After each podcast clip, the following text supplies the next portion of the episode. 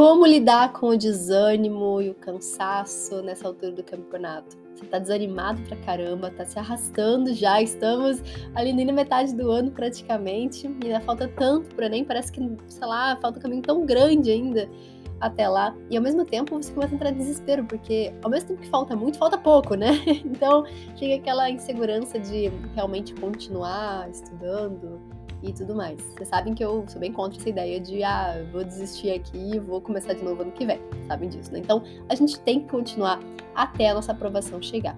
Claro que a gente pode descansar pelo caminho, vocês podem tirar férias quando vocês estão cansados, e nada disso vai atrapalhar a aprovação de vocês. É vale muito mais do que a gente faz em todos os dias que a gente está estudando do que nos dias que a gente resolve descansar. Isso é o mais importante.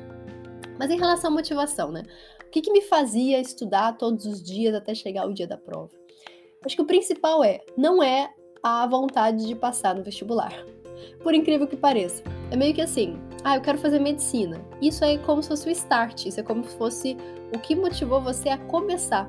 Agora, não vai ser o que vai motivar você a continuar, tá? Desculpa te dizer.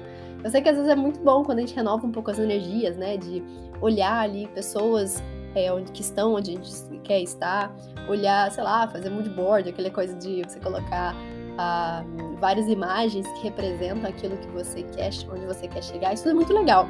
Agora, não vai ser isso que vai te fazer levantar e sentar e ficar várias horas e horas estudando e trabalhando, pensando na sua, na sua conquista. O que eu acho que mais me motivava era ver que eu era capaz, sabe? Que talvez muitos de vocês aqui ainda tenham essa dificuldade de enxergar que você é capaz. E eu via isso não como o resultado perfeito, maravilhoso, nossa, estou no ponto de passar, por exemplo, né? Ah, já estou aqui no ponto da aprovação, estou acertando tudo, gabaritando tudo. Não é isso. Porque a gente vai chegar na aprovação provavelmente antes de chegar na, na perfeição, né? E o que me motivava era ver que eu estava crescendo, evoluindo. Não importava que meu resultado estava horrível ainda, mas eu vi que meu resultado estava um pouquinho menos pior que ontem. E que hoje eu já conseguia acertar uma questão que antes eu não acertava. Hoje eu já conseguia aprender e entender uma matéria que antes eu não entendia. Então o combustível que eu usei ao longo do ano todinho era me comparar com eu mesma um tempo atrás. Seja um dia, um mês, ou até mesmo vários meses. E eu começava a ver que eu estava me tornando capaz. Eu comecei a ver que esse tempo que eu estava investindo, estudando, estava dando resultado.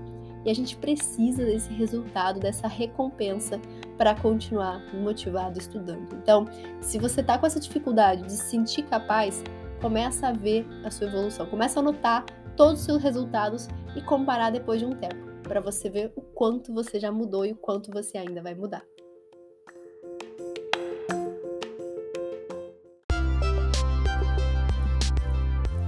Eu sou a Sara Schaumeyer, médica pelo FRJ e mentora de vestibulandos. Hoje você ouviu mais um episódio do podcast, o podcast do arroba Método Questiona.